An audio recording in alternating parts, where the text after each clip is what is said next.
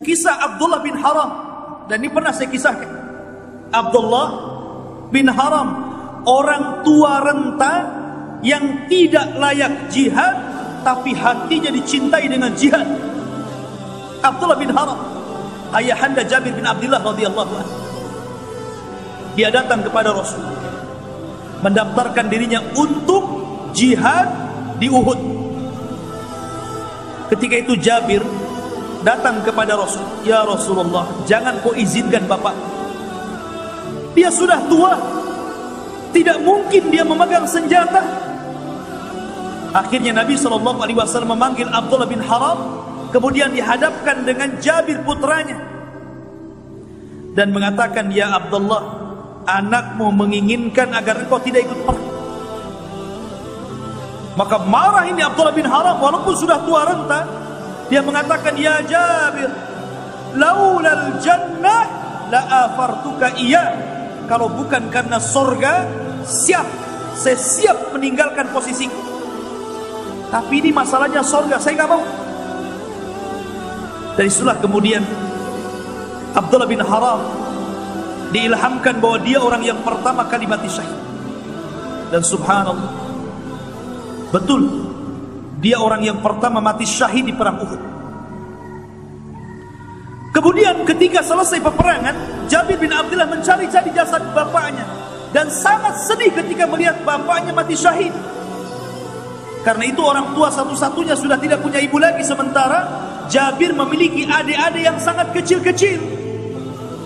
Dalam riwayat adik-adiknya itu sembilan masih kecil-kecil dia laki-laki sendiri yang paling tua.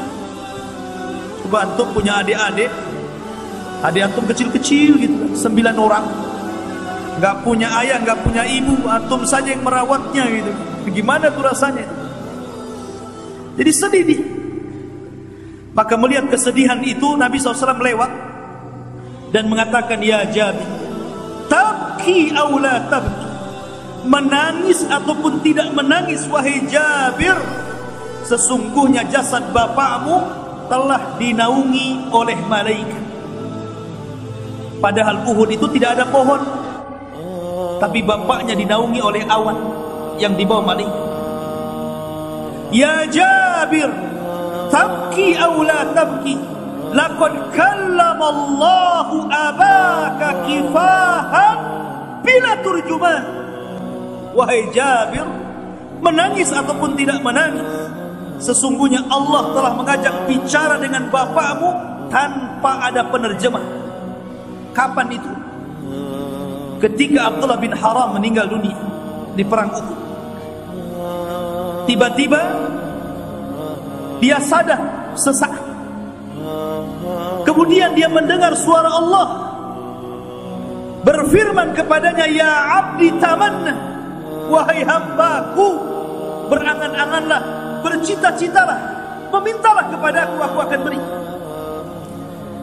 Maka kemudian ayahanda Jabir yang sudah mati kemudian dihidupkan sesaat ini dia mengatakan ya rab inni atamanna an uqtal marratan thaniyan.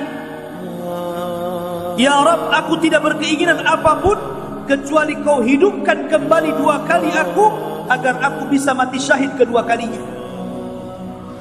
Tapi Allah mengatakan tidak mungkin orang meninggal hidup lagi Maka kata Abdullah bin Haram mengatakan kalau demikian sampaikan kepada orang di belakangku, sampaikan kepada Jabir putraku, sampaikan kepada kaum muslimin bagaimana posisiku di hadapanmu ya Rabb. Subhanallah. Akhirnya Abdullah bin Haram meninggal. Lah Abdullah bin Haram ini juga punya kawan namanya Amr bin Jamuh. Sama-sama sudah tua. Antum punya kawan, pastikan antum kawan banyak, tapi yang paling akrab itu ada satu dua kawan antum kemana-mana sama dia. Lah Abdullah bin Haram ini berkawan dengan Amr bin Jamuh dan subhanallah perkawanan keduanya luar biasa. Setelah tua keduanya, keduanya ke masjid berdua, baca Quran berdua, ngaji berdua, ibadah berdua, berdua terus seperti itu. Abdullah bin Haram dengan Amr bin Jamuh ini. Nah, harusnya begitu ya. Antum nanti kalau sudah tua, cari gebetan antum. Siapa yang bisa diajak ibadah ke masjid berdua? Jadi harus ada lawannya. Lah rupanya Amr bin Jamu juga kurang lebih. Dia pun mendaftar perang di perang Uhud. Sudah dicegat sama anaknya, nekat juga. Sementara Amr bin Jamu ini sudah pincang, tidak sanggup berjalan. Dia pincang orangnya, nggak bisa berjalan. Maka kata anaknya, wahai bapak, wahai abi, Allah memberikan rukhsah kepada kau tidak bisa berjalan. Macam mana mau perang? Lari saja tidak bisa. Ya.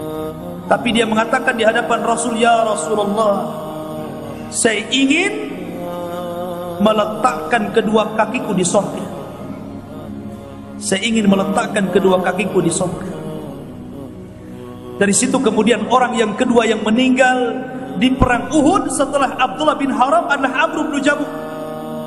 Lah karena keduanya berkawan, maka Nabi sallallahu alaihi wasallam mengatakan kepada para sahabat di antara sekian korban-korban yang mati di perang Uhud itu, kata Nabi SAW, Abdullah bin Haram dan Amr bin Jamuh kuburkan dalam satu lubang karena keduanya berkawan karena Allah Subhanahu wa taala.